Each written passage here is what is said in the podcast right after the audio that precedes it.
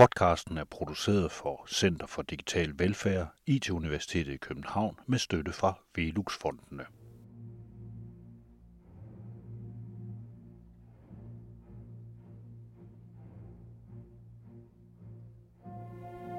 Velfærdssamfundet opstod i 1950'erne, og ingen vidste, hvad det var.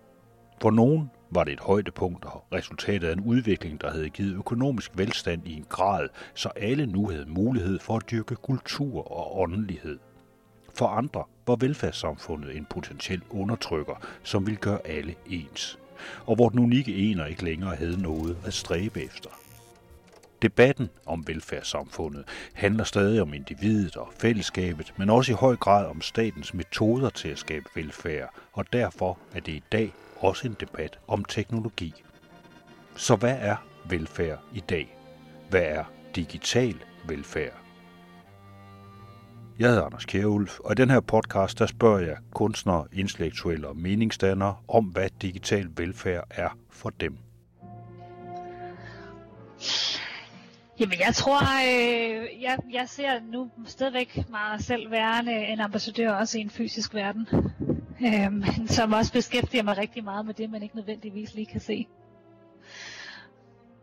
Anne-Marie Engtoft har i de seneste 3,5 år arbejdet for World Economic Forum, der afholder verdensøkonomiske topmøder i Davos i Schweiz. Hun blev i august sidste år udnævnt til posten som Danmarks tech-ambassadør med base i Silicon Valley. Grund til, at vi har taget fat i dig, det er fordi, at du sidder jo centralt, kan man sige, i et begreb, som i hvert fald er meget op at køre i Danmark i øjeblikket, som er begrebet, der hedder digital velfærd. Øh, hvis du hører det ord, hvad tænker du så?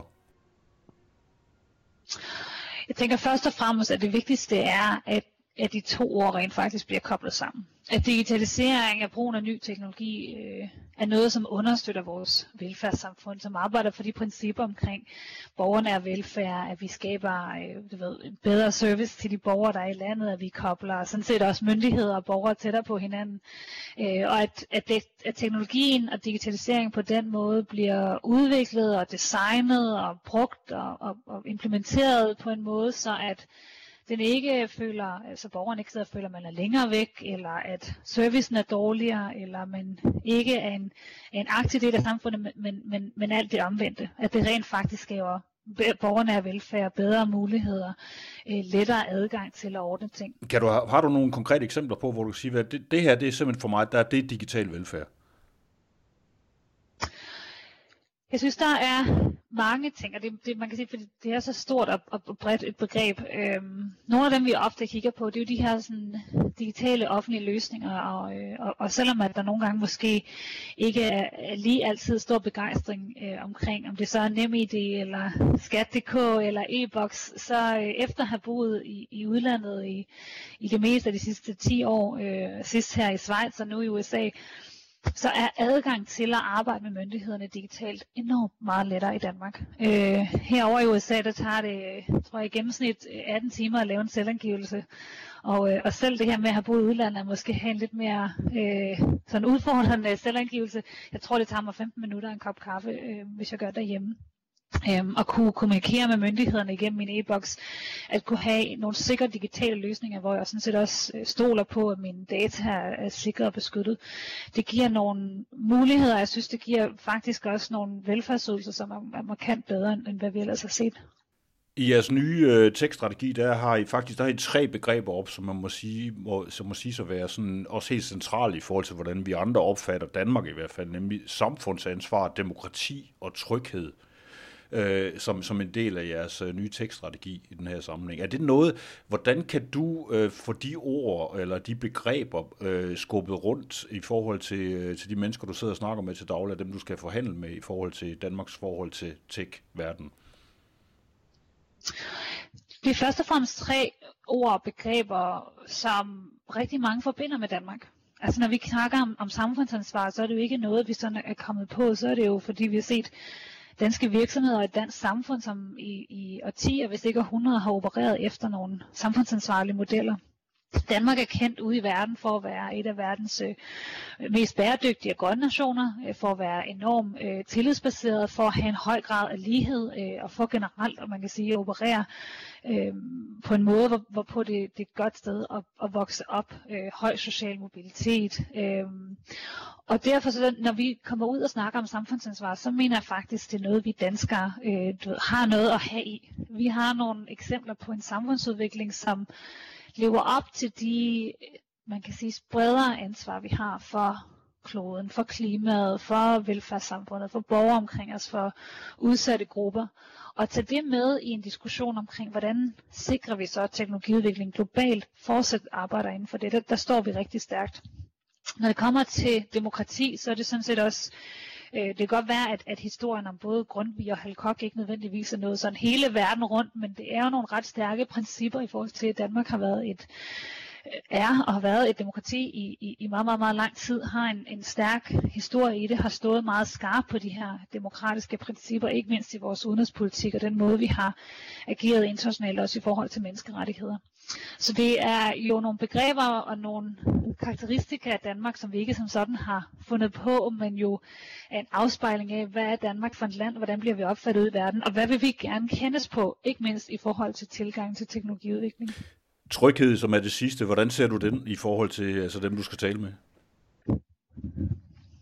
Der er jo sket et, et kæmpe skisma, så der, jeg tror, for 10 år siden, så, så var hackers, når vi forbandt med, øh, med sådan nogle, øh, du ved, unge mænd i hættetrøje, som, øh, som sad og, øh, og rode rundt på internettet, og nu er hack, man kan sige, hele spørgsmålet omkring cybersikkerhed, og det her trusselsbillede, som vi ikke kan se, for det er ikke fordi, der står øh, øh, våben øh, eller missiler og peger mod Danmark, men hvor vi pludselig ser øh, sådan noget som NotPetya WannaCry, senest det her SolarWinds, altså de her store cyberangreb, som hvor nogle af dem også rammer danske myndigheder, eller, øh, eller rammer danske virksomheder, danske borgere det her med tryghed, det skal være en essentiel del. Vi skal, hvis vi ikke skal blive bange for teknologien, så skal vi have en tillidsfuld og en tryg teknologisk udvikling, hvor vi stoler på, at ikke bare den teknologi, vi omgiver os med i hjemmet, den teknologi, vi giver vores børn, øh, men også den teknologi, der understøtter vores samfund, som understøtter vores hospitalsvæsen, vores, øh, hele vores øh, infrastruktur, om det så er elnettet eller vejnettet eller hvad det er, at vi kan stole på den. At den er grundlæggende set, kan man sige, giver en tryghed også til danskerne. Og derfor står det centralt. Og derfor, en anden ting, der også er i, i den søjle, vi har under tryghed, det er, at børn skal, skal trygt kunne færdes på nettet. At vores børn skal have en opvækst, som er præget af, af sikkerhed og tryghed i forhold til deres øh, digitale liv.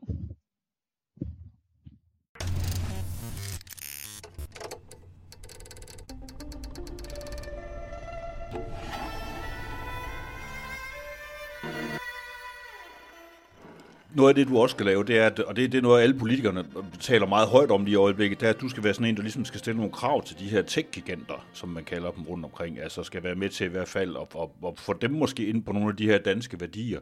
Den her dialog, jeg ved ikke, om du går i gang med den endnu, men jeg tænker på, noget af det, som mange af de tech-giganter er kendt for, især deres ledere, det er jo, at deres chefer, det er jo typisk det, man kalder libertarianere, altså folk, som har nogle, nogle ret anderledes indstillinger til tingene, end danskerne har. Er det en konflikt, du mærker i dit arbejde?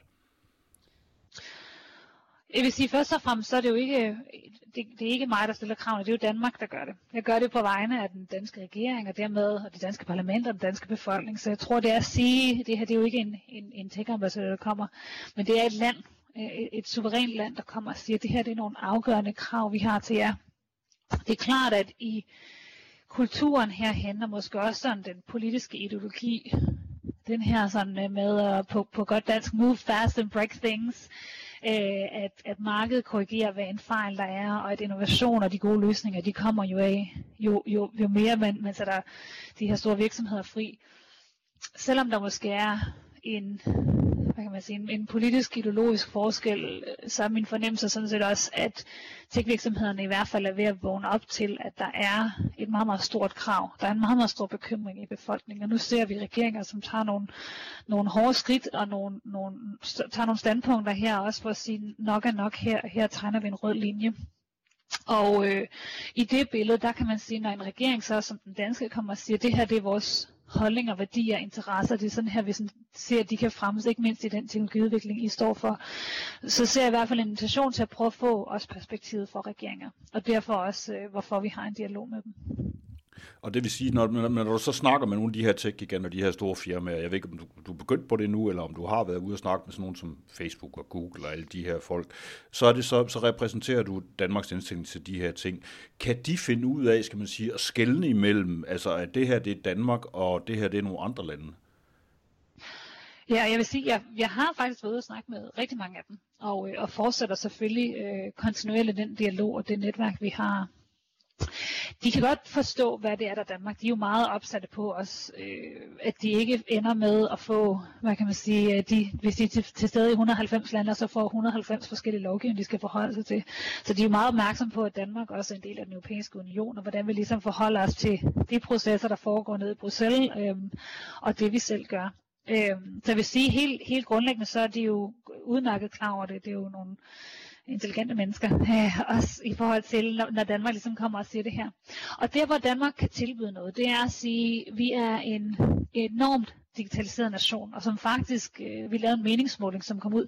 Danskerne har ret sådan stor tillid til, at teknologien kan være med til at levere løsninger. Altså det her med, at teknologien står centralt i, uanset om det er øh, bedre uddannelse, bedre sundhed øh, og løse klimakrisen, så har danskerne en tro på, at teknologien kan være med til at levere det. Og det vi kan komme og sige, det er, hvis man skal hvis man skal bruge den teknologioptimisme, så er det bydende nødvendigt, at man får taget hånd om de bekymringer, der er. Om de her voksne bekymringer, som almindelige danske borgere har, forældre til børn, der bruger for meget tid på deres medier, spørgsmål omkring den kritiske digitale infrastruktur. Øhm, og der har vi klart også noget til tilbyde, man kan sige, i den dialog og i den som kritiske dialog, vi har med virksomhederne herhen. Ja, fordi du bruger ordet bekymringer, men det er, det er vel også et spørgsmål om, at der er nogle danskere, som har et kritisk forhold til de her ting, og mener, at det måske fører samfundet et forkert sted hen. Helt klart, og det er det, jeg mener med bekymringer. Og jeg tror, det vi, jeg tror, at de fleste af os har nok, har jo nok begge dele i os. Altså jeg har både nogle gange, jeg kan godt se, hvor at øh, når vi kigger ikke mindst på nogle af de danske sådan, teknologiske løsninger, stor, øh, man kan sige, forhåbning og optimist til, at de kan skabe nogle enormt positive forandringer. Jeg er også øh, ikke bare bekymret, men enormt kritisk over for andre dele. Altså kritisk over for, hvordan nogle af de andre teknologier kan negativt påvirke den samfundsmodel, vi har, kan undergrave vores demokrati. Øh, og du ved, jeg tror, at tilmed nogle teknologier skal man stille sig spørgsmålet, øh, skaber det en bedre øh, bedre verden, en mere meningsfuld tilværelse, eller gør det faktisk det modsatte. Så den her bekymring, kritiske stillingtagen, øh, synes jeg er enormt kærkommen. At vi rent faktisk nu ikke bare blindt hopper med på sådan et teknologitog med 200 km i timen, hvor vi tager al teknologi ind, men hvor vi kritisk rent faktisk stiller spørgsmålet, bliver vores samfund bedre? Bliver vores øh, liv og hverdag mere meningsfyldte ved, at vi introducerer den her? For hvis ikke, så er der ikke nogen grund til at gøre det. Så det er ikke sådan en enten eller. Jeg tror faktisk, det er en meget mere nuanceret debat, hvor vi skal stille os i høj grad kritisk over for nogle teknologier, andre øh, et mere nuanceret billede, og så nogen også anerkender, at nogle af dem skaber nogle meget positive, øh, positive øh, hvad kan man sige, udfald. Har du nogle ting, hvad bruger du? Jeg går ud fra, at du selv er på sociale medier over hele linjen, men er der nogle ting, hvor du selv tænker, det der, det kan jeg ikke bruge til noget? Øh, der er, dels er der alt for mange sociale medier til, at jeg gider at bruge min tid på dem alle sammen. Det tror jeg er den første. Den anden er, at øh, i den øh, stilling, jeg har nu, øh, og, øh, og jeg er gået ud fra, Anders, den stilling, du har, så er Twitter jo blevet sådan et, øh, et, sådan et sjovt kommunikationsredskab, som man bruger til, at vi der sidder i den boble sammen, kommunikerer meget med hinanden, så der, den bruger jeg selvfølgelig meget aktivt. Jeg er meget opmærksom på, at sociale medier ikke skal tage for meget af min tid.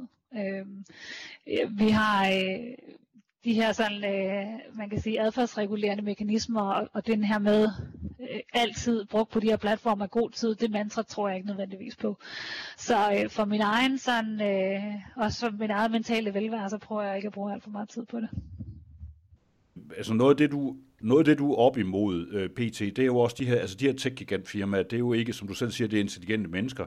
De er også begyndt øh, nu at hyre folk, altså sådan nogle tidligere politikere, for eksempel, til at være frontfolk for dem. Altså nogle folk som Nick Clegg og Helle Thorning Schmidt arbejder nu øh, indirekte for Facebook og sådan noget. Hvordan påvirker det de her forhandlinger, du har med dem? Det er jo ikke første gang i historien, at industrien har hyret øh, tidligere politikere ind for at sidde på, på lobbydelen af det. Det er jo på, på mange måder meget bekendt. Nu rykker det så også ind i tech-sektoren, så det tror jeg sådan set kun er forventeligt. Øhm, man kan jo håbe på, at det skaber noget dialog og forståelse for det politiske system også. Og det anerkender, at man kan sige, de her, øh, vi forhandler jo ikke med virksomhederne, som er de stater, for det er de ikke. De har ikke nogen legitim ret på samme måde, som stater har. De repræsenterer øh, jo primært nogle aktionærer, og ikke på den måde befolkninger øh, og borgere i et land som Danmark gør det, når vi forhandler med andre lande. Samtidig er de blevet så kæmpe store, og derfor så har vi bare en, øh, vi, vi kan ikke vende dem ryggen, fordi hvis vi gør det, så tror jeg, at de fuldstændig uhindret fortsætter. Så imens vi laver og forsøger at lave Øh, lovgivning, som ligesom sætter de her røde linjer og sætter nogle grænser op. Øh, så det her med, at vi fra den side og fra lovgivningsmæssig side prøver at sætte nogle grænser op, sætter nogle røde linjer, er med til, at de demokratiske valgte regeringer kommer tilbage i førersædet, samtidig med, at vi har en dialog med dem. Og også finder nogle af de offentlige private løsninger og prøver ligesom at sige, nu skal I høre, samtidig med, at vi lovgiver, så er der også en interesse for jer i, at vi finder en, en, en måde, hvorpå I kan være med til at leve op til noget, den her sådan, samfundsforventning, der er. Den del af den, deres del af den sociale kontrakt. Men de er ikke stater? Det er på ingen måde stater.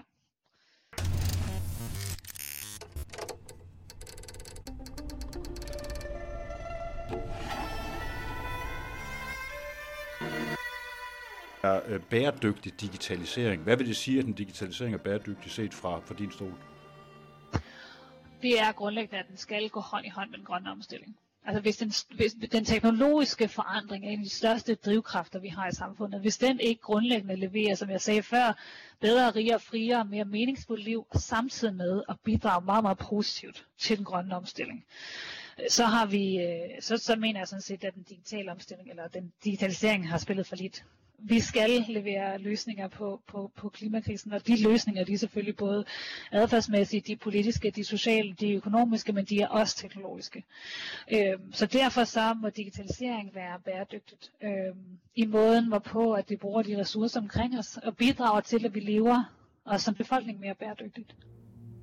Tusind tak skal du have, Anne-Marie Engtoft Larsen, tech-ambassadør. Det var så lidt. Tak fordi jeg måtte være med, Anders.